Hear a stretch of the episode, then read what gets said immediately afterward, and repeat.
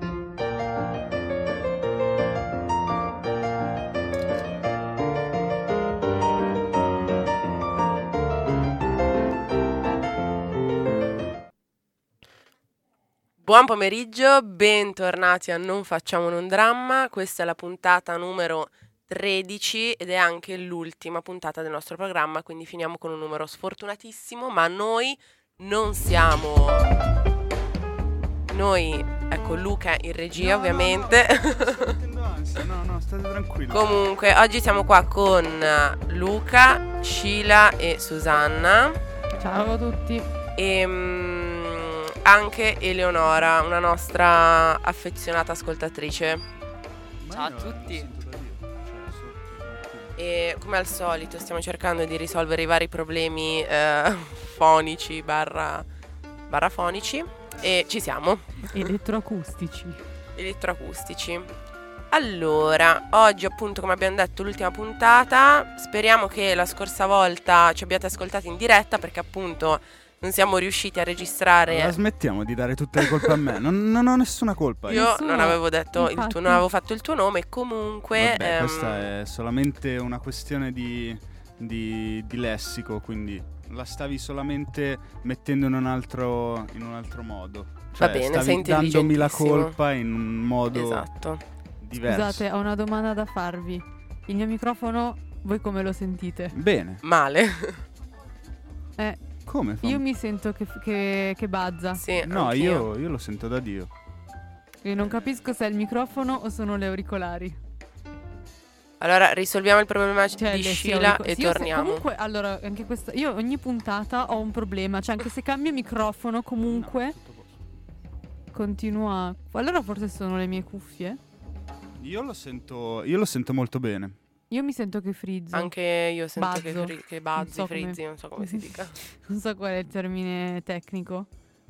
Comunque. Ah, attenzione. Meglio. Sì, Ok, meglio. ora mi Sono le sento. cuffie. Ora mi sento. No, ora mi. Vabbè, non ti preoccupare, Ora- tanto secondo me non è una questione del microfono quanto delle tue cuffie. Eh, quindi eh, nessun problema. Ok. Allora, come sta... Va bene. Se no tagliamo. Ok. Quindi rifacciamo.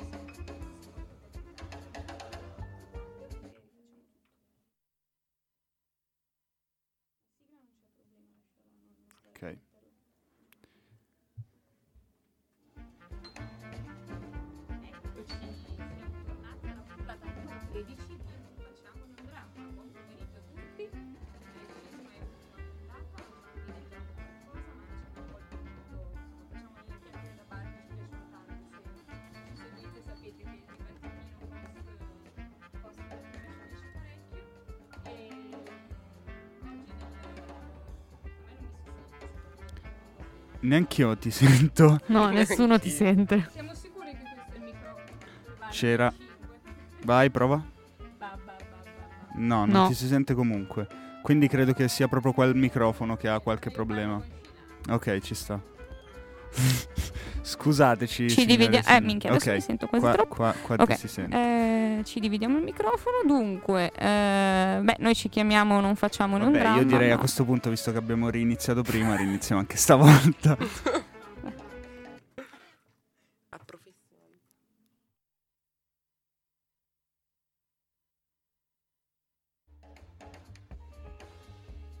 Buon pomeriggio a tutti e bentornati alla tredicesima e ultima puntata di Non facciamone un dramma. Se siete arrivati fino qui, complimenti perché non era scontato. E, mm, beh, il numero cabalistico ci piace assolutamente, speriamo sia di buon auspicio oppure pessimo auspicio. E io sono Susanna, qui con me in studio oggi c'è la grande riunione, non sempre siamo stati tutti e quattro in studio, ma qua di fianco a me a condividere con me il microfono c'è Sheila, Ciao a tutti. Alice Buon pomeriggio. e Luca in regia con gli Ciao, occhiali ciao. da John Lennon. Ciao, ciao. e ciao, con ciao. noi c'è anche. Eleonora, che è un'affezionata ascoltatrice del nostro programma. Saluta Eleonora. Ciao a tutti. E niente, direi che possiamo cominciare la puntata. Ci tenevo a dire solo una cosa, che la scorsa volta non- magari non avete ascoltato in diretta la puntata e quindi purtroppo abbiamo avuto dei problemi con la registrazione. Avevamo letto 101 storie zen e mm, quindi per chiunque consigliamo diciamo la lettura di piccolo, piccola raccolta di racconti e, mm, e niente. Anche tra l'altro l'altra idea che aveva avuto Sheila alla fine non, non si è fatta. Avevamo intenzione di postare su Instagram, magari lo po- posteremo dopo questa puntata. Postare su Instagram delle Instagram Stories o delle Instagram TV eh, in cui appunto eh, leggiamo questi brevi racconti, perché appunto Esatto. sono, sono molto interessanti. Sì, e poi è una lettura che si presta anche molto forse per l'estate. Sono molto vero. brevi, sotto l'ombrellone tra un- una pennichella e l'altra, diciamo. E comunque ti fanno riflettere sulla vita, il senso Esatto. della vita. Ma io direi che a fine puntata, a metà, tre quarti, insomma, quando un po' ci viene, darei qualche consiglio di lettura per l'estate, Beh, perché certo. ci sta sempre puntata leggera, puntata fresca, puntata estiva. Comunque, oggi nel spremerci le meningi su come impostare questa puntata, che mm, fa caldo per tutti, quindi siamo stanchi. Eh, non era il caso di fare una lettura perché ci stava a fare una conclusione diversa, se no sembrava semplicemente un continuum della serie. E allora ci siamo fatti un po' un, un pippotto, un ragionamento sul nome del nostro programma, che appunto non facciamone un dramma, ma in realtà noi li facciamo e li leggiamo. E un dramma può essere assimilabile a una storia? Beh, penso proprio di sì, poi ne parleremo, quindi una narrazione. E della nostra epoca che è mh, profondamente intrisa di postmodernismo si dice che non è eh, più epoca di, di- di grandi narrazioni, che non sappiamo più raccontare storie, bla bla. Ma è vero o questo tipo di considerazioni tradisce spesso una mancanza, mm, una nemmeno troppo sottile mancanza di idee che porta a non saper leggere la realtà? Quindi forse abbiamo bisogno di, di nuove storie, da questo punto di vista Sheila ci potrà dire un po' di robe, visto che è una grande appassionata di, di una casa editrice che su questo, su questo ehm, cementifica molto del proprio lavoro e eh, devo dire che anche a me piace molto. E però quel che sappiamo è che le storie continueranno a essere sempre un motore e si trovano eh, nei libri, nei film, nelle serie tv, a teatro.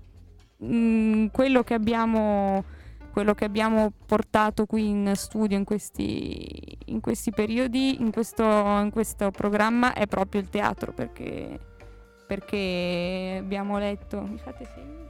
No, no, no, no, non ti preoccupare. è, è proprio il teatro, leggendo copioni, leggendo, leggendo racconti, ma comunque interpretabili, recitati. E, e quindi in, questa, in quest'ultima puntata ci piacerebbe anche parlarvi un po' di, di teatro, di cui siamo più o meno appassionati tutti, quasi tutti, e di cui anche lì si dice spesso, ah, oddio, eh, non ci va più nessuno, fa sempre più schifo ma è quasi una profezia, una profezia che si autoavvera, un adagio ripetuto troppo spesso e quindi svuotato in realtà eh, qualcosa c'è. Insomma, mm, la- il titolo stesso del nostro programma è Non facciamone un dramma, quindi non preoccupiamoci più di tanto perché tanto la realtà è molto peggio di quello che sembra. Vabbè, io direi adesso di mandare una canzone e poi ci sentiamo dopo la pausa.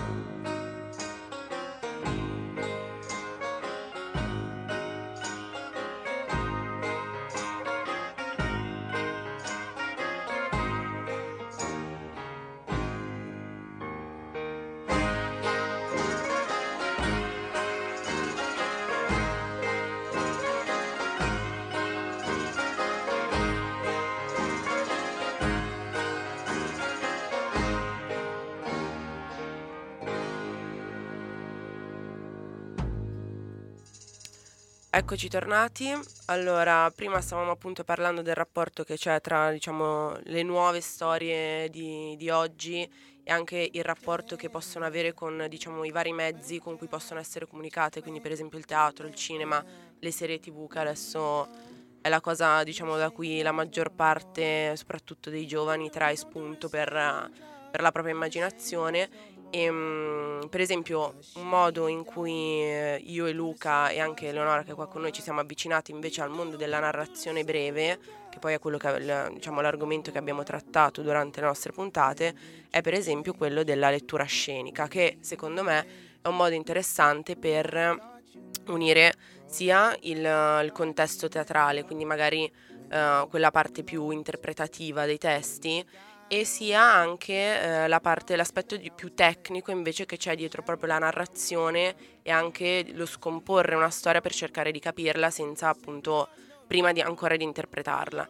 E secondo me è anche un modo per dei ragazzi come noi che magari non hanno eh, il coraggio, se vogliamo dire così, di affrontare il mondo del teatro, quindi devo ricordarmi tutta memoria, cioè comunque io per esempio che più spesso ho pensato cavolo mi piacerebbe fare teatro, poi ho trovato sempre diciamo, il giusto mm, equilibrio nella lettura scenica e quindi anche approcciarsi alla narrativa contemporanea. Poi noi, vabbè, abbiamo fatto questa scelta con la nostra regista di affrontare solamente testi contemporanei, però secondo me è un bel modo sia per conoscere come viene creata una storia e sia per unirla al, um, appunto al contesto teatrale, quindi a un'interpretazione che è propria, però non così tanto, diciamo. Luca, cosa ne pensi? Ma secondo me il nostro lavoro, anzi, eh, toglie del tutto la- la- l'interpretazione Beh, no, nostra. s- secondo me no, perché comunque quando tu, per esempio, ti viene assegnato un personaggio della storia che è narrata, ma stiamo, devi ma cercare di capirlo. di, eh, non facciamo un dramma o stiamo parlando di... no, di lettura E espressiva. beh, allora sì, proprio per questo. Scusa, se stiamo parlando di lettura espressiva, tu hai un testo, ok, che ti viene assegnato una, una qualche parte, però comunque tu hai un, un testo che settimana dopo settimana continui a sentire, continui a capire meglio, sempre più profondamente quello che voleva dire l'autore e quindi alla fine proprio quando oramai lo metti in, in scena non, non- non riesci più a, a identificarti oppure a... Ma interpretare non significa No, identificarsi. no, ok, a interpretarlo nel tuo senso. Lo inizi a interpretare anche perché dietro c'è un lavoro dal punto di vista di analisi del testo che facciamo, quindi finisce per eh, risultare per noi, magari per quelli a cui lo leggiamo è, è totalmente come dici tu, però per noi noi iniziamo a- ad assimilarlo come, il, come quello che l'autore vuole dire. Ma diamo qualche ane, qualche retroscena, visto che magari voi ci avete sempre sentito, voi ascoltatori ci avete sempre sentito parlarvi di cose o leggervi cose, ma sapete poco di come è nato il programma. Non mi ricordo se all'inizio avevamo fatto una specie di, di introduzione sul fatto che venivamo da, da due filoni diversi. Io e Sheila volevamo, mh, ancora prima di conoscere Alice e Luca, volevamo fare un programma sui radiodrammi, un po' scritti da noi, un po' eh, trovati, letti. Infatti abbiamo iniziato con Durerman, che insomma non, l'abbiamo proprio scritto noi.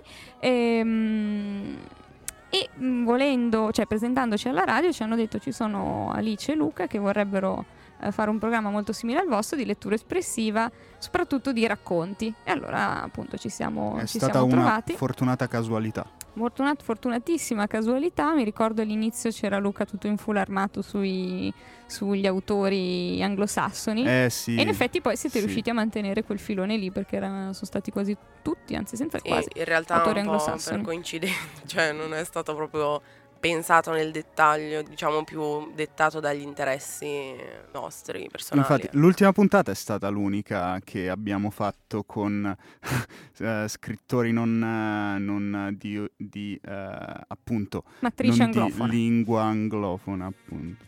Sicuramente cosa... eravate più preparati di noi che diciamo sì, boh, radiodrammi, poi man mano li pescheremo, no? Ci verrà... Ma noi avevamo fatto una bellissima scaletta all'inizio, solamente che poi abbiamo iniziato a fare cose molto a braccio. Leggevamo qualcosa, soprattutto Alice che eh, diciamo che eh, legge molto, questo lo si può dire. Eh, lei leggeva qualche racconto e mm, la ispirava particolarmente e deci- decideva di portarlo in radio, quindi quella scaletta che avevamo creato eh, agli inizi a ottobre. Vabbè, anche perché poi abbiamo capito che cioè, potevamo adattarci Esatto, settimana per settimana esatto. a quello che volevamo fare. Anche, anche, in prospettiva delle scelte che avevate fatto voi la settimana prima. Noi se eh, voi avevate parlato, non so, di un determinato tema la settimana prima tendevamo a non proporre un tema molto simile. Questo... Comunque tendenzialmente abbiamo quasi sempre parlato di morte. sì, comunque... siete accorti. Mamma mia, Cioè, all'inizio volta- era però una- c'è stato un picco con l'amore, perché mi ricordo il Un Midis radiodramma. Love, il radiodramma, quello anche... Sì, è vero, è vero. sì, Anche noi avevamo letto un racconto, adesso poi non mi viene in mente, però comunque... Cronache marziane. Da Cronache marziane che, esatto, ma Era amore una- Sì, e ce n'era pure un altro che non mi ricordo adesso comunque mi verrebbe. Do- dovremmo cercare, cioè dovremmo riguardare quello che abbiamo fatto durante Sì, tutto questo esatto. bellissimo percorso, incredibile, incredibile amico mio. Sì, comunque è incredibile che siamo arrivati fino alla fine, ragazzi. Vabbè, ma cosa vi aspettavate? Cioè, a meno che qualcuno non... eh, Vabbè, no, lasciamo perdere commenti di questo tipo, però... Beh, era abbastanza normale che arrivassimo alla fine di un programma radiofonico, anche perché cioè, è brutto eh, abbandonare la barca mentre, mentre ancora sta, sta Secondo me solcando i in mari. Secondo me stiamo un po' sviando Sì, da- esatto. dal discorso Esatto. di prima e Eh, però è un discorso passi. interessante. A proposito di sviare dal punto di vista eh, nautico, lo sapete, no? Ovviamente che in queste ore la Sea-Watch 3 ha- ha- è entrata in acque italiane e ha- andata, ha proseguito nonostante l'alt che gli era stato intimo- intimato dalle motovedette italiane. Vabbè, comunque, questo è un. Sì, e tra l'altro il tweet, eh, il tweet pubblicato da Sea-Watch Italia è bellissimo perché di due righe, tre righe, anzi dice basta, entriamo, spazio di paragrafo e non per provocazione ma per necessità, per responsabilità. Ma quindi, aspettate, però io eh, questa, questa questione è abbastanza spinosa perché comunque 13 giorni, perché alla fine sono due settimane no, che siamo in questa situazione, 13 giorni di questo, di questo schifo dal punto di vista istituzionale perché sicuramente uno schifo sia dal punto di vista italiano, che questo non ci stupisce, sia dal punto di vista europeo, che come abbiamo visto la, la questione della, mh, della, della richiesta di, di sbarco al Tribunale dei diritti eh, dell'uomo, che alla fine è stata, è stata comunque ehm, non data appunto alla Sea-Watch. Dopo 13 giorni però non ti viene forse da tentare di andare in qualche altro paese, visto che comunque le acque italiane sono... Cioè io, io mi sto un po' esponendo, però comunque dopo 13 giorni in cui stai mettendo comunque eh, in, in gioco, oltre che un sacco di, di, mm, di, di- eh, risorse dal punto di vista nautico, però anche stai mettendo, eh, stiamo tutti noi e tutta la situazione eh, internazionale sta mettendo in serio pericolo le vite di 43 migranti, io qualche, qualche soluzione la tenterei di trovare, anche magari andando in qualche altro paese. Eh, il problema è questo, però bisogna partire un po' più da, da principio. Salvini ha giocato molto su- sulla retorica antimigrazione perché effettivamente l'Italia è stata molto lasciata, lasciata sola e chiedere l'attracco e il permesso di sbarco in altri paesi non è così facile, pur, essen- pur trattandosi di paesi apparentemente governati da figure un po' più civili di, di- di Salvini, ma se da una parte c'è Salvini con che fa muso duro come lo potrebbe fare Trump e dall'altra c'è l'indifferenza sotto, sotto al tweet che vi ho appena letto pubblicato sul profilo Twitter di Sea-Watch c'è un disegnino fatto a sembra matita, matita, ma è a computer di tutto il percorso che ha fatto. Non, non non ha- non si è gingillata diciamo intorno all'Italia eh, davanti all'Italia sperando che li facessero attraccare purtroppo il guaio è che eh, l'indifferenza a livello europeo è grande e questo però ovviamente non giustifica mm, il comportamento di Salvini. Siccome ci lasciano da soli noi non li vogliamo prendere tutti e per eh, fare in modo di svegliare l'Europa lasciamo morire la gente in mare. No perché poi Salvini è anche quello che non si presenta alla, ritra- ehm, si alla revisione insomma passatemi il termine brutto del, del trattato di Dublino Ma no, ma cioè, allora io da, da questo punto di vista non capisco e non continuerò a capire e non continuerò a supportare la, la scelta di Salvini. Ehm, però da un punto di vista prettamente di pancia, come siamo ormai abituati a vedere tutta, tutta la nostra società, la nostra società oramai è governata dal- da, questa- da questo sentimento eh, populista che poi populista non è perché alla fine, cioè, dal popolo eh, va bene che ti aspetteresti di meglio, però comunque tende sempre di più a cercare il proprio interesse in una società, soprattutto come questa, che tende alla competizione in una maniera esagerata e esasperata. In una situazione come questa, forse però eh, la questione eh, sarebbe stata, cioè avrebbero, dovuta, avrebbero dovuto eh, affrontarla in una maniera diversa.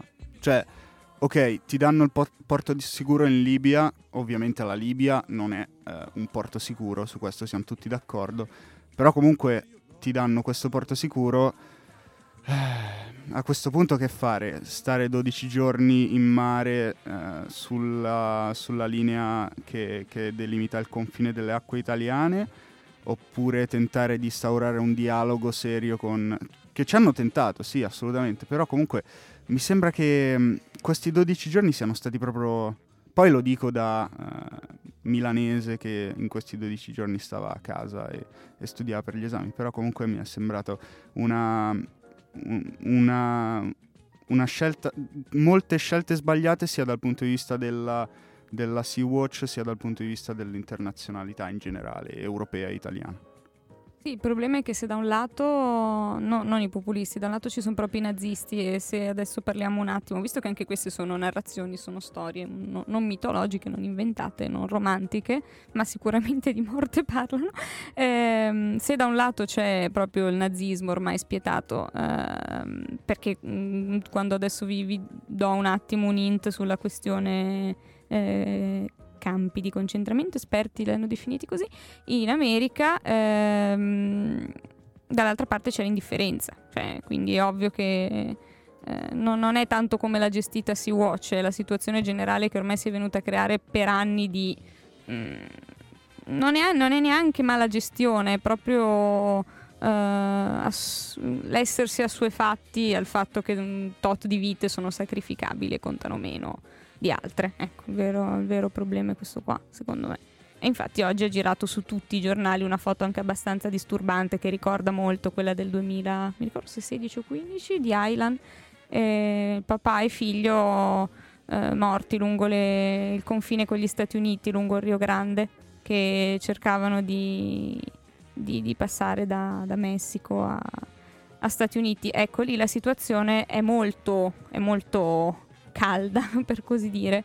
E, mm, insomma, la politica di Trump è molto simile a quella di, anzi, quella di Salvini che è molto simile a quella di Trump, è non solo molto repressiva, ma anche caotica. E c'è una questione, e questo a livello narrativo, visto che poi comunque cerchiamo di rimanere in tema, cioè ci serviamo di questa attualità per parlare di.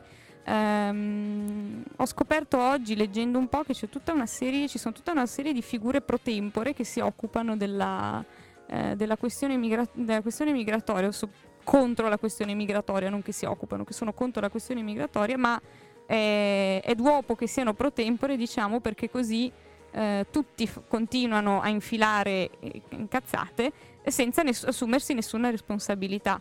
Mentre, intan- mentre la popolazione statunitense è sempre più, più spaccata e sempre meno informata, spaccata tra chi? Tra gli scandalizzati e chi ormai appunto è completamente indifferente e, e- ed è sensibilizzata. Comunque abbastanza, mh, ha avuto abbastanza risonanza in America soprattutto la notizia, anzi la testimonianza di un'avvocatessa che si chiama Warren Binford, Binford che ha mh, visitato le condizioni in cui, sono, mh, in cui stanno i bambini intrappolati nelle strutture della polizia eh, doganale, che è il Border Patrol in Texas, quelli che vengono da bambini che vengono dal, aiuto, dal Messico e sono tenuti lì, una specie di campi. Quando prima parlavo di campi di concentramento in America non era un lapsus, ma è, è così. E, mh, intervistata su un quotidiano, su un giornale americano, credo il New York Times, non mi ricordo, poi, poi ve, lo, ve lo preciserò. Questo, questo avvocato Binford, questa avvocata Binford, sorry, eh, ha raccontato di bambini senza coperte, senza accesso ad acqua corrente, sapone per lavarsi, pochissimo cibo, abbandonati a loro stessi, spesso bambini di 5 anni lasciati in custodia a bambini più grandi, ma tra gli 8 e i 12, quindi boh, aiuto. E la situazione è veramente grave, tanto da aver smosso la famosa rappresentante democratica di New York, la Ocasio Cortez che tutti conosciamo, eh, ha smosso la, la- la parlamentare Cortez a creare un dibattito sull'opportunità di chiamare i centri di detenzione campi di concentramento e gli storici concordano che lo sono a tutti gli effetti. Su questo vorrei poi in podcast link- linkarvi un po' di link, scusate la ripetizione perché eh, serve molto. Ma eh, la questione delle porte girevoli era particolarmente interessante. Adesso vediamo se riesco ad andare a ritrovarvela. E eh, bu- bu- bu- bu- intanto dite qualcosa, intanto che trovo questa cosa delle porte girevoli. Comunque la Cortes è un po' tornata indietro sull'affermazione dei campi di concentramento, perché i campi di concentramento, beh, forse... eh, No, ma non tanto lei, sono più storici che l'hanno, perché alla fine lei è una politica, quindi poi i politici devono anche tenere Beh, insieme anche lei caprecavoli. è Mi interessano un più gli esperti indietro. che i politici. Sì, vabbè, ma, ma definire campi in cui mettevano ai lavori forzati e uccidevano le persone... No, eh, quali lasciano morire, in effetti più subdolo. Ma non lo so, ragazzi. Secondo me, da un punto di vista ehm, umano, è, è molto facile. Ma, ma neanche perché alla fine, vabbè, io adesso non, non parlo più. Facciamo parlare anche gli altri. Cosa, cosa dite, Alice e Sheila, di Vabbè, questa allora cosa? finisci il discorso che Ma no, a metà, cioè. Allora, da, da- da questo punto di vista, secondo me non stanno facendo morire nessuno, perché nessuno adesso è morto, a parte quelli che stanno tentando di, di attraversare il confine. Io sono strafavore eh, della- dell'apertura, eccetera, eccetera.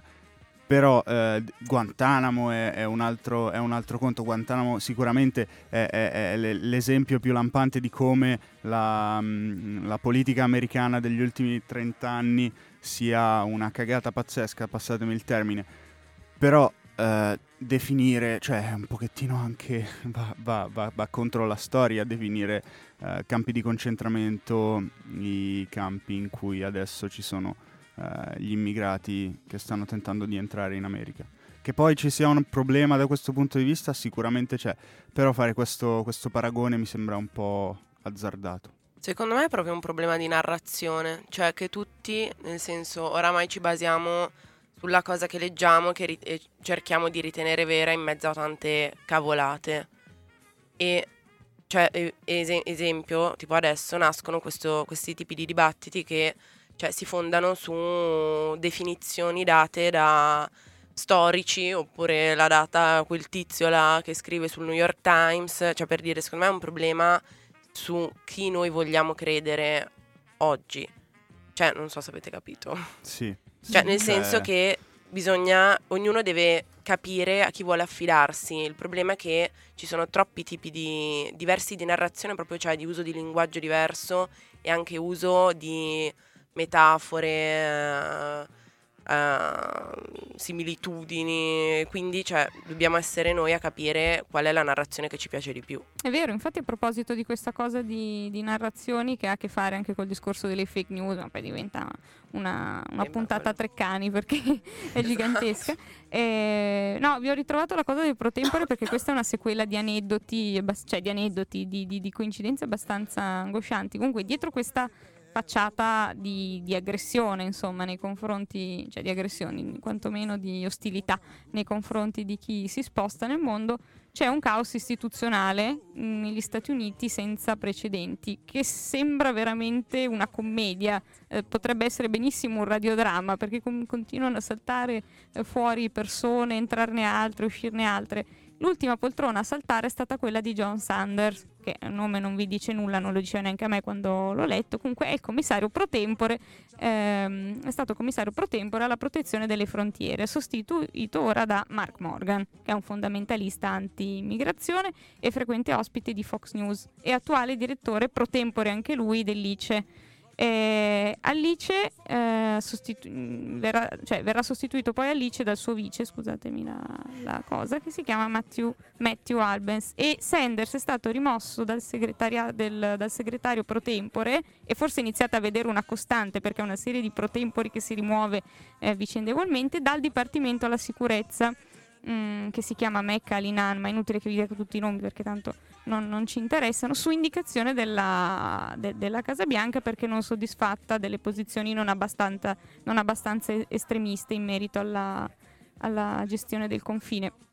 E tra l'altro eh, avevo letto ieri, ri- sempre sul New York Times, di uno di questi qua, queste persone che ho appena citato, che smesso di occuparsi di eh, immigrazione, ovviamente con toni si può dire abbastanza ostili, è entrato nel eh, panel amministrativo eh, di una società che si occupa di gestire i centri di detenzione. Insomma, quindi è un bel livello narrativo, ce n'è di materiale. Ma allora, sicuramente questa questione è, importa- è di fondamentale importanza sia dalla parte dei democratici sia dalla parte dei repubblicani. Perché se dal punto di vista dei repubblicani, prendiamo Trump che non è un repubblicano, però comunque ha causato il più grande shutdown della storia recente degli Stati Uniti proprio in- eh, sul tema del- della costruzione del muro e soprattutto sui, sui fondi che il governo avrebbe potuto dare per la costruzione del muro. Se parte da lui una eh, scelta di questo tipo, che sicuramente gli ha fatto perdere un sacco di consensi, è proprio per il fatto che è sentita dalla popolazione. Non si può eh, tenere in considerazione solamente la, la- la percezione che abbiamo noi, che comunque siamo in università, ma non solamente nostra.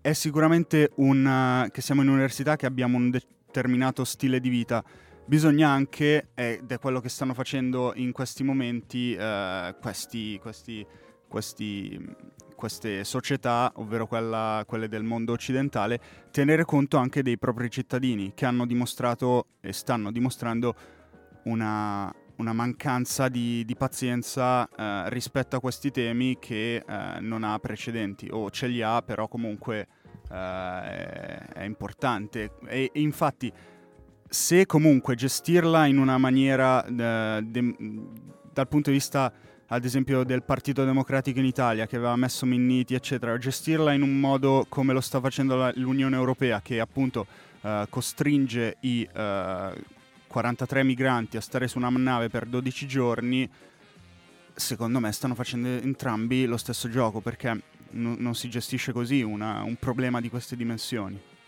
Sì, ma infatti anche questa mancanza di pazienza è particolarmente indotta e fomentata da chi prende una, mm, un problema anche eh, gestibile, contenibile e decide di farlo diventare gigantesco come sta diventando gigantesca l'insofferenza di chi magari prima viveva anche normalmente ma adesso ha deciso di incazzarsi pur non avendo una reale percezione del problema e neanche una vita così eh, complicata. Ma noi lo, da lo diciamo da- dal nostro punto di vista, però il nazi che sarà- urla troia alla mamma rom non è che hai No, problemi no, di no. reddito, Ma quello è, sem- molto stronzo andrà, basta. andrà sempre peggio però, andrà sempre peggio perché? Perché adesso ci abbiamo un sacco di questioni eh, di politica estera eh, degli- dei paesi del nord, del, nord, ehm, del Nord Africa, basti pensare all'Egitto dove è stato ucciso un ex, eh, un ex presidente e nessuno ha parlato di nulla.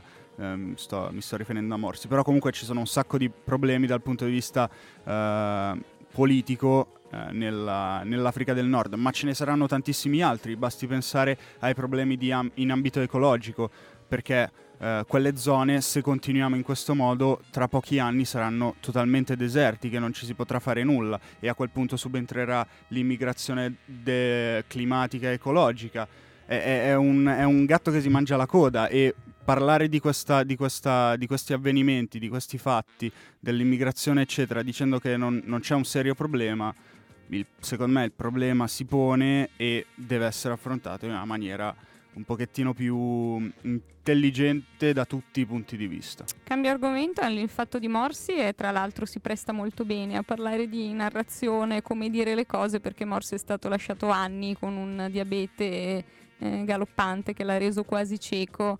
Eh, senza cure perché appunto si voleva che morisse di morte perché ucciderlo era effettivamente troppo era troppo, troppo smaccato anche per il regime di Al-Sisi e quindi l'hanno lasciato morire in carcere di cancro in modo che sembrasse, in realtà no, non sembrava però che potesse, essere, potesse apparire come morte naturale data dalla malattia. Quindi anche qua c'è un bel, un bel, un bel twist narrativo, insomma, dipende come la racconti. L'hai ucciso? Ma no, non l'ho ucciso, no, gli ho negato le cure, insomma, non è stato curato, chi ha il diabete muore. Interessante questa cosa.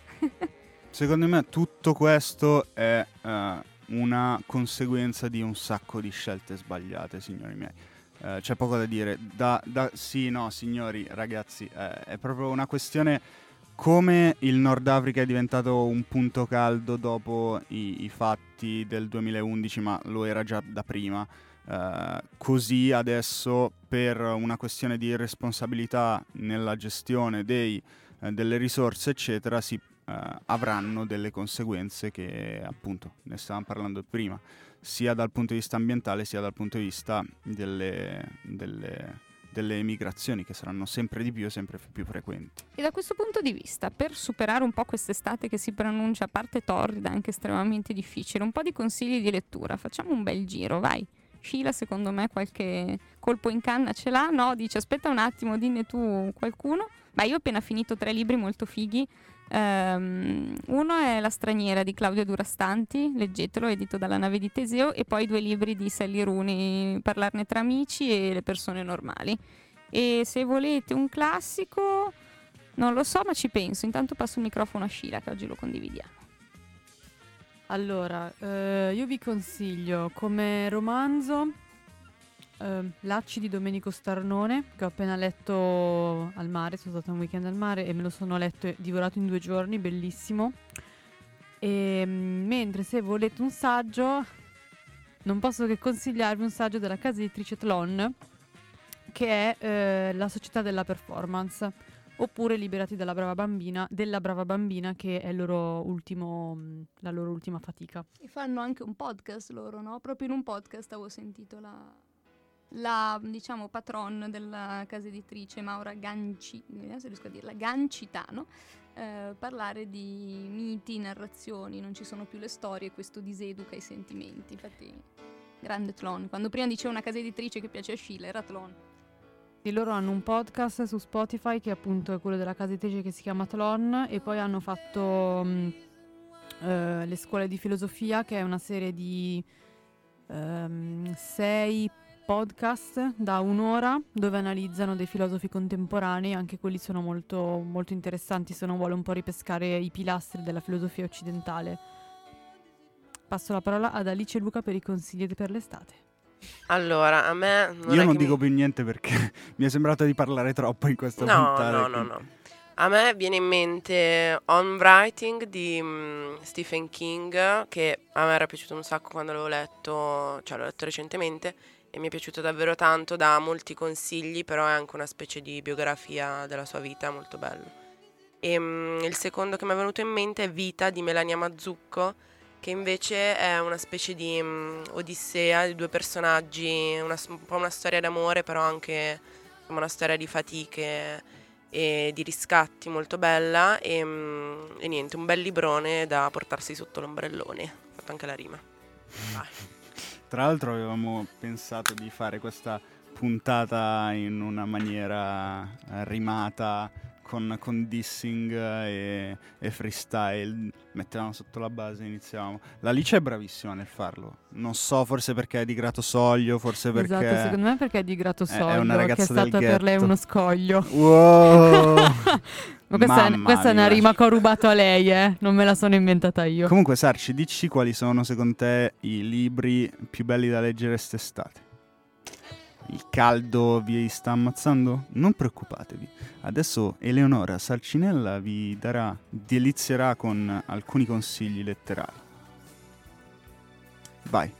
Ciao ragazzi, Bella questo Sarci. capiamo che... No, io di consigli, di consigli letterari mi dispiace, ma lascio la parola a voi che siete molto più esperti. Dai, almeno un librettino, anche che hai letto 45 anni fa. Perché dovete sapere che la Sarci ne ha 45 di Vabbè, anni. comunque quando Mamma le verrà in mente ce lo dirà. Dai, Sarci. Ok, va bene. Allora procedo io.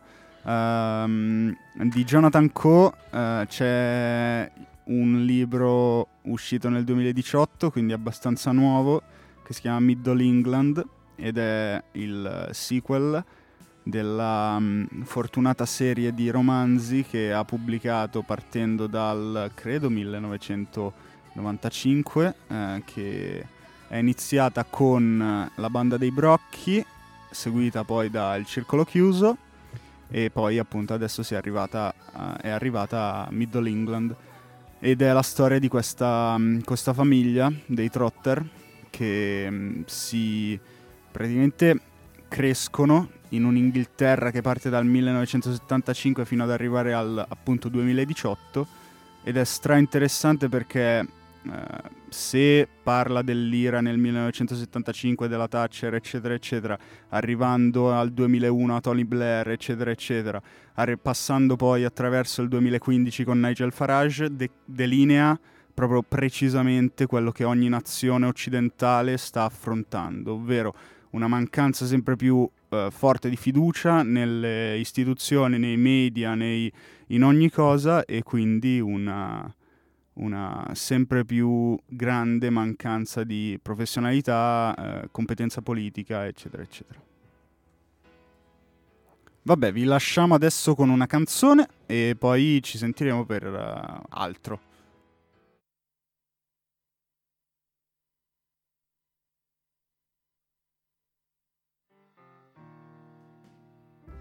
very far away in a foreign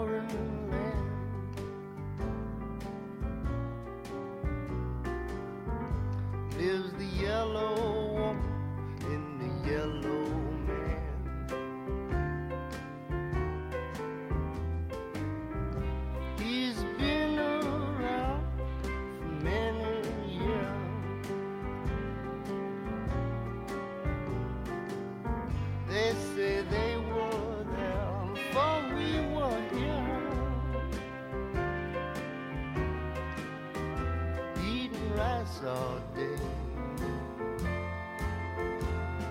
you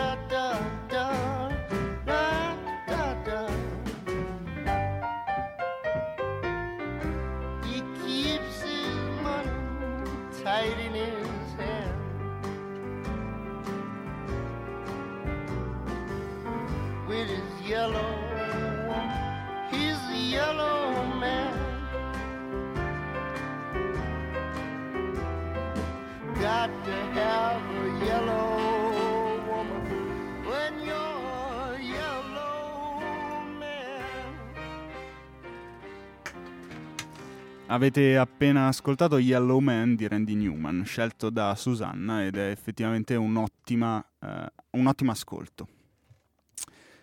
Di cosa parliamo adesso? Sheila ha detto che non ne può più di sentirci parlare, quindi adesso inizierà a parlare No, lei. non è vero, non ho detto che non, posso più di sen- non ne posso più di sentirvi parlare, solo che eravamo partiti con l'intento di parlare di narrazioni, di come informino la realtà e di come poi in realtà siamo finiti a parlare di altro, niente, quindi volevo solamente tornare sul tema che in un certo senso mh, c'entra anche con il nostro programma, quindi di come noi comunque portiamo avanti delle narrazioni di qualcosa, quindi dei, so, delle finzioni e di come d'altra parte noi siamo tutti i giorni sottoposti a delle narrazioni di fatti reali, di come questi informano poi il nostro modo di... cioè informano nel senso proprio di creano una forma del Mm. modo in cui noi percepiamo la realtà. E questa è una cosa, come dicevi tu Luca prima, no?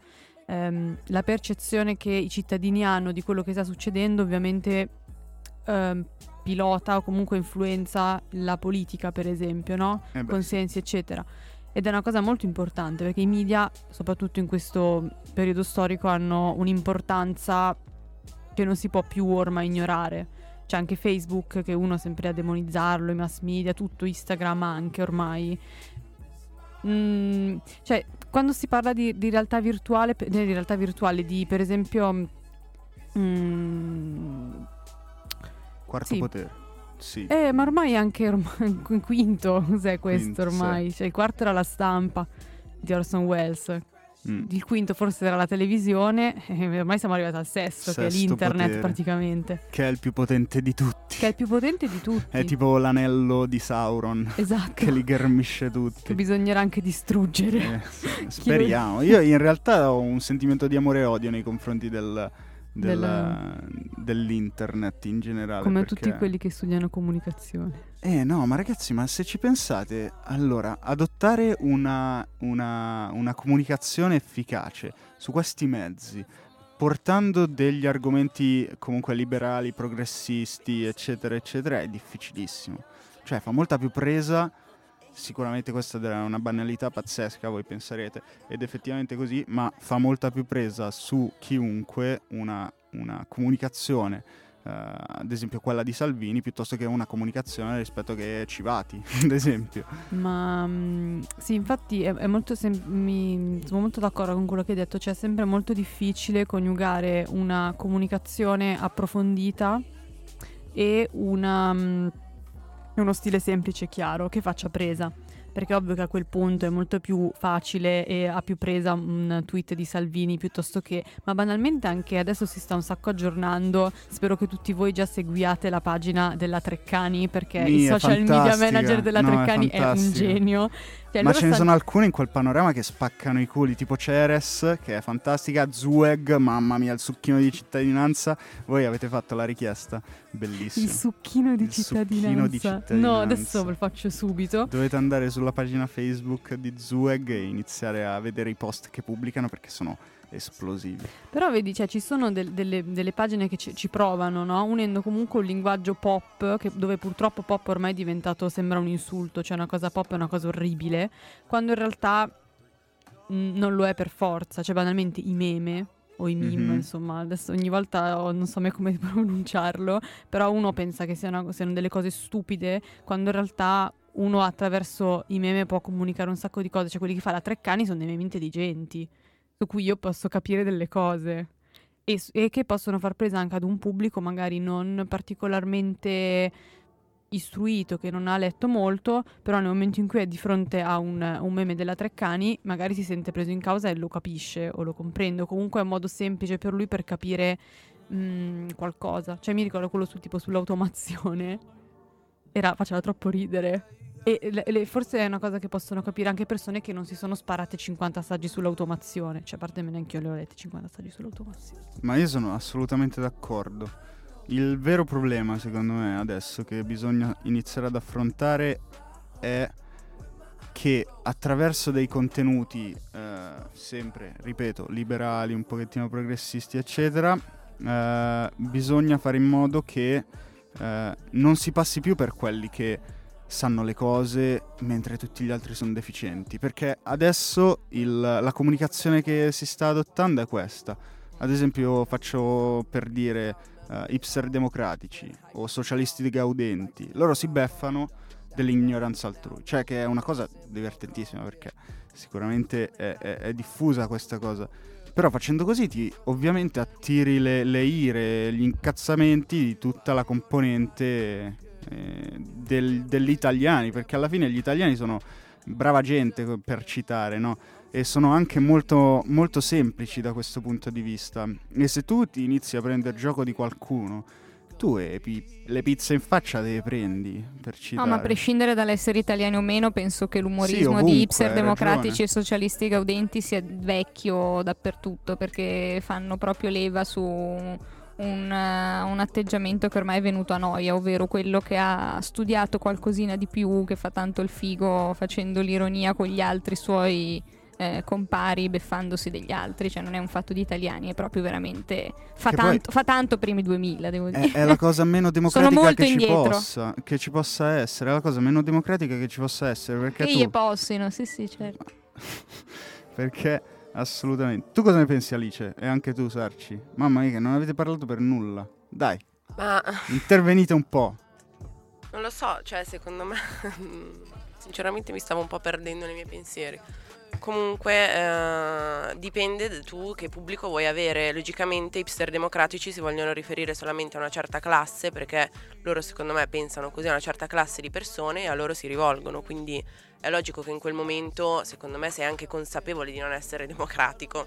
cioè non penso che loro pensino di poter arrivare a chiunque. Mm, Non penso che quello sia il loro obiettivo, quindi se il tuo obiettivo è riferirti solamente a una certa, diciamo, a un certo gruppo di persone, allora fai un certo tipo di lavoro e secondo me è questo il problema che abbiamo anche noi, però dalla nostra parte di persone, diciamo, non più acculturate, però magari che stanno studiando e cercano anche di essere più infor- informati in modo più sano. Cioè il problema è che nel momento in cui noi ci relazioniamo comunque a una persona che non ne sa quanto noi, siamo eh, già lì anche noi prevenuti e pensiamo che sì, con lei posso parlare solo di Barbara D'Urso e con lei invece posso affrontare temi d'attualità. Cioè nel senso, mm, perché ci sono solamente dei tipi di informazioni che sono o c'è questo tipo di informazione o quest'altro. Cioè è difficile trovare una via di mezzo, almeno io non l'ho trovata. mm. E la psicologa, secondo lei? Dai Sarci. Ma rispetto, rispetto a quello che ha detto Alice, l'ultimo punto, in cui noi nel momento in cui vediamo eh, delle persone che sono, ad esempio, che parlano, non so, di Barbara D'Urso, non ci impegniamo neanche a creare un dialogo, anche perché un po' è la mancanza di voglia quello che, che forse ci caratterizza in certi momenti. Noi siamo tem- cioè, bombardati da 100.000 cose, 100.000 cose che vogliamo fare, vogliamo essere, diventare e non prestiamo attenzione a... A- ad- all'impegno istantaneo, cioè mi metto qui a parlare con te, voglio veramente capire quello che tu pensi e sono È vero. aperto anche a una eh, a qualcuno che la pensa diversamente da me. Sono, E sono invece molto parto te, mi prevenuto. trovo molto d'accordo. Ma anche perché questo è molto semplice per la nostra mente. Il fatto di avere delle rappresentazioni e che quelle rimangano fino alla fine dei nostri giorni è semplice perché ci fa vivere in maniera tranquilla, ci fa vivere in maniera coerente con noi stessi, mentre cambiare idea è un impegno non indifferente, sia a livello mentale sia a livello proprio fisiologico che di effettivo. Ne stavamo parlando la scorsa volta di questo, di questo argomento Esatto. con i 101 racconti zen. Incredibile Esatto. che quella puntata ormai è- si è persa. È mitica perché nessuno... Esatto. L'aveva ascoltata a parte la Sarci che è intervenuta su- proprio su questo e, e anche, la, Io vi ascolto sempre ragazzi. Grazie. Grazie. giustamente. anche la sorella della Alice ci ascolta sempre. Senti, Anna, eh, lo so, questa puntata la rifaremo, dai. No, dai, Anna, è stata bella comunque. No, comunque, mh, quello che hai detto è molto interessante. E mi trovo anche molto d'accordo. Secondo me c'è anche mh, un certo ehm, passatemi il termine, snobismo delle Beh, persone Sì. che Infatti, comunque... cioè, secondo me è il problema proprio di oggi, cioè Sì. che non c'è un dialogo tra persone che hanno certi tipi di interessi e persone che hanno altri tipi di interessi, ma cioè, mi ci metto pure io dentro queste persone, nel senso che cioè, io noto la differenza tra uscire, cioè, non per, veramente, non, non- non lo dico perché sto giudicando, anzi, ma eh, noto la differenza quando mi approccio, non lo so, eh, al gruppo di amichette di Gratosoglio e invece quando Oh, vengo qua in... ra- ma è la verità, Sto comunque, cioè, continua, continua. tutti noi siamo poi molto egocentrici al giorno d'oggi, vogliamo far sapere tut- a tutti che cosa stiamo pensando, ma non ce ne frega niente. e quello, di quello che, che ci dicono sappiamo, ritorno. perché noi vogliamo sempre far vedere esatto, quello che ne sappiamo, però sappiamo. penso anche che sia appunto dovuto al tipo di narrazione a cui siamo soggetti al giorno È d'oggi, è un tipo di narrazione che per noi magari è più, non lo so, saccente anche, piuttosto che un tipo di narrazione diretta, semplice, come magari è quella di Salvini. Logicamente, cioè, dipende tutto da tu che cosa vuoi leggere, ascoltare, vedere, eccetera. Da che tipo di narrazione, cioè, da che tipo, eh, dipende dal tipo di narrazione a cui tu sei abituato. Mm. Esatto. Anch'io mi trovo molto d'accordo, cioè è mm, tutto un ragionamento che ha molto senso, anche perché io mi, mi- mi trovo sempre in una situazione in cui eh, sia per ehm, mio diletto, sia perché, non lo so, avrò i problemi nella testa, però comunque tendo molto, tendo e tento di... Vai, dici Alice. No, voglio un attimo correggermi perché magari ma- è passato il, il messaggio sbagliato, cioè che a Gratosoglio non si riesce a parlare di niente se non No, di cazzate, ma avevano ma capito. non avevano è quello che capito. intendevo ovviamente.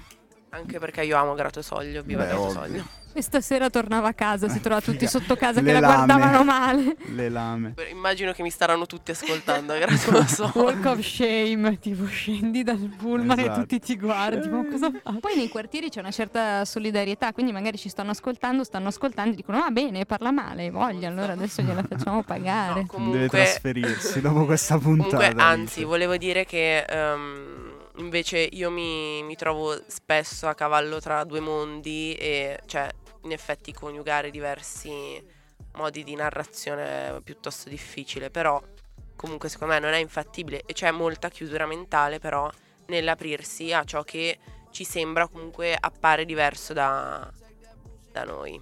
Ma infatti secondo me c'è Non un- intendo tipo neri, la bianchi, eh. narrazione, la narrazione è infatti- sempre qui. Secondo me c'è un problema proprio di, di incontro, cioè c'è uno snobismo da parte di chi dovrebbe fare informazioni, chiam- gli intellettuali, quelli che hanno studiato, insomma chiamateli come volete, e un- anche però una diffidenza da chi ehm, invece non ha studiato, Vabbè, sempre tra sì. virgolette perché ovviamente il titolo di studio non fa l'intelligenza Sì, di una sì, no, persona. assolutamente Però in quel qui. senso, cioè quindi alla fine uno eh, che sta da- da- de- sulla barricata degli intellettuali, non sapendo come comunicare con, con quel- con quelle altre persone che non lo stanno ad ascoltare, se utilizza un certo tipo di linguaggio, deve creare una narrazione che sia facilmente comprensibile soprattutto che agganci immediatamente la persona che ha davanti, perché altrimenti sa che un altro tipo di registro, un altro tipo di argomentazioni non farebbero presa su quel tipo di persone lì che in un tentativo anche mm, positivo di inclusione alla fine però cioè, effettivamente includi ma in una maniera eh, sbagliata, in una maniera mm, che non fa onore né a te né al genere umano. Ehm, quindi cioè, bisognerebbe riuscire a creare un'unione tra questi due mondi. Cioè, è solo in questo momento forse che si riuscirebbe a creare una narrazione non unica, ovviamente, perché la narrazione unica ci sono no, nei regimi autoritari, cosa che noi non vorremmo mai. Però sicuramente, mm, cioè, secondo me il problema poi non è tanto la narrazione in sé, anche, ma eh, il riuscire al- all'educare gli altri alla fruizione delle narrazioni. Mm, brutto. Eh, cioè, allora, attenta perché senso- così entri in un, in un argomento molto difficile da... No, no, aspetta, adesso Ok, mi spiego vai. un attimo meglio. Perché Cioè, l'educare gli altri è sempre una questione un pochettino spinosa. No, no, ma no, non sto sicuramente, però per esempio intendo dire, cioè il fatto che c'è tantissimo analfabetismo proprio ehm, mh, del digitale, Mm. cioè che Ah, ci siano sì, persone che non sono capaci a distinguere una fake news. Mm. è, è ovvio quelle, digitale. eh, è ovvio che quelle persone poi sono più succubi di una narrazione sbagliata perché non la sanno riconoscere. Ci- e, e così questi tendenzialmente sono gli over 50 che tutti Mm. noi prendiamo in giro col buongiornissimo caffè Sì. e quelli molto giovani. Mentre forse noi che siamo, non siamo nativi proprio digitali, però ci siamo entrati appunto dovendo studiare cos'è tutto questo mondo, però siamo giovani e quindi abbiamo una mente non ormai monolitica. Sulle narrazioni ci siamo entrati e riusciamo a distinguerle bene o male. Mentre una, cioè mia madre, per esempio, cioè, cioè, ogni volta dico, mamma questa notizia ha una firma, no, ha dei link che rimandano, no, come si chiama il nome del sito? E, cioè, e, e gli dico, ma palesemente è una fake news, ma lei comunque non capisce, cioè ogni volta glielo devi rispiegare e non penso che lei sia stupida, però eh, non è nata in questo mondo qua.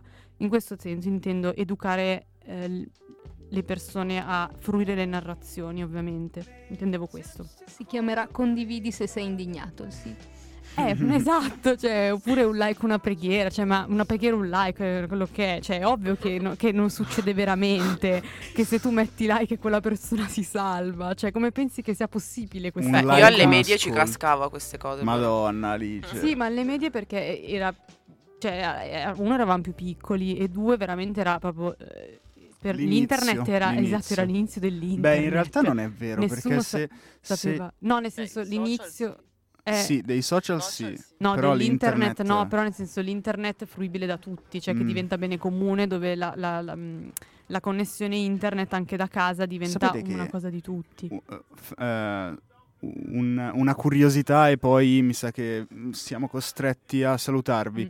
Per sempre. No, comunque, curiosità, nel 97 quando ci furono le elezioni politiche, Quando il- sono nata io. esatto, il sito di Repubblica, che era nato da circa un anno, fu preso d'assalto da 500.000 persone, che per l'epoca sono una quantità incredibile. Pensate, online, la sera, la notte, per fruire molto più velocemente le notizie su chi aveva vinto, il sito di Repubblica è stato preso d'assalto letteralmente da 500.000 persone.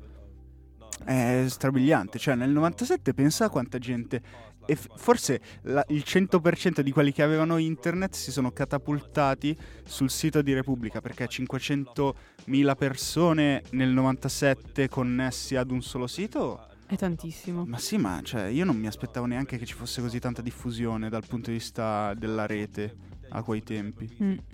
Vabbè, Va bene, comunque direi che siamo arrivati alla fine della- dell'ultima puntata, nonché la tredicesima puntata. Chissà se ci rivedremo la prossima Chissà, stagione. chissà, chissà se ci saremo ancora tutti, non intendo se saremo vivi, ma se saremo ancora a Milano, Sì, studiare in università, esatto. insomma. Questo numero 13 per fare la puntata per dire questa cosa è perfetto. Vabbè, sto Mi facendo le molto corna. calzante. Ci stiamo toccando cose. culi, cose, tutto quello che si può toccare. E va bene, allora direi che ci possiamo salutare. Ciao da Alice. ciao da Luca. Ciao da Sheila. Eh, Madonna, mi arrivato in faccia. E ciao da Susanna. Buona estate. Vabbè, vi facciamo salutare anche da Giusto. Sarcinella, Ciao. Diletta.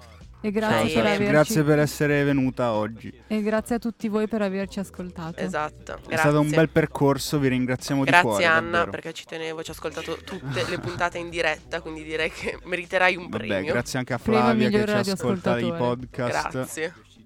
Ciao ciao a tutti. Ciao. Buona sessione Ciao. e buona tutto. Ciao ciao.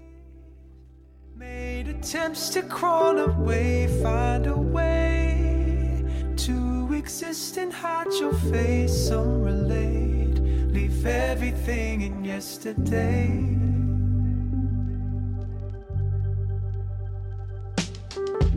Born and raised, made attempts to crawl away, find a way to exist and hide your face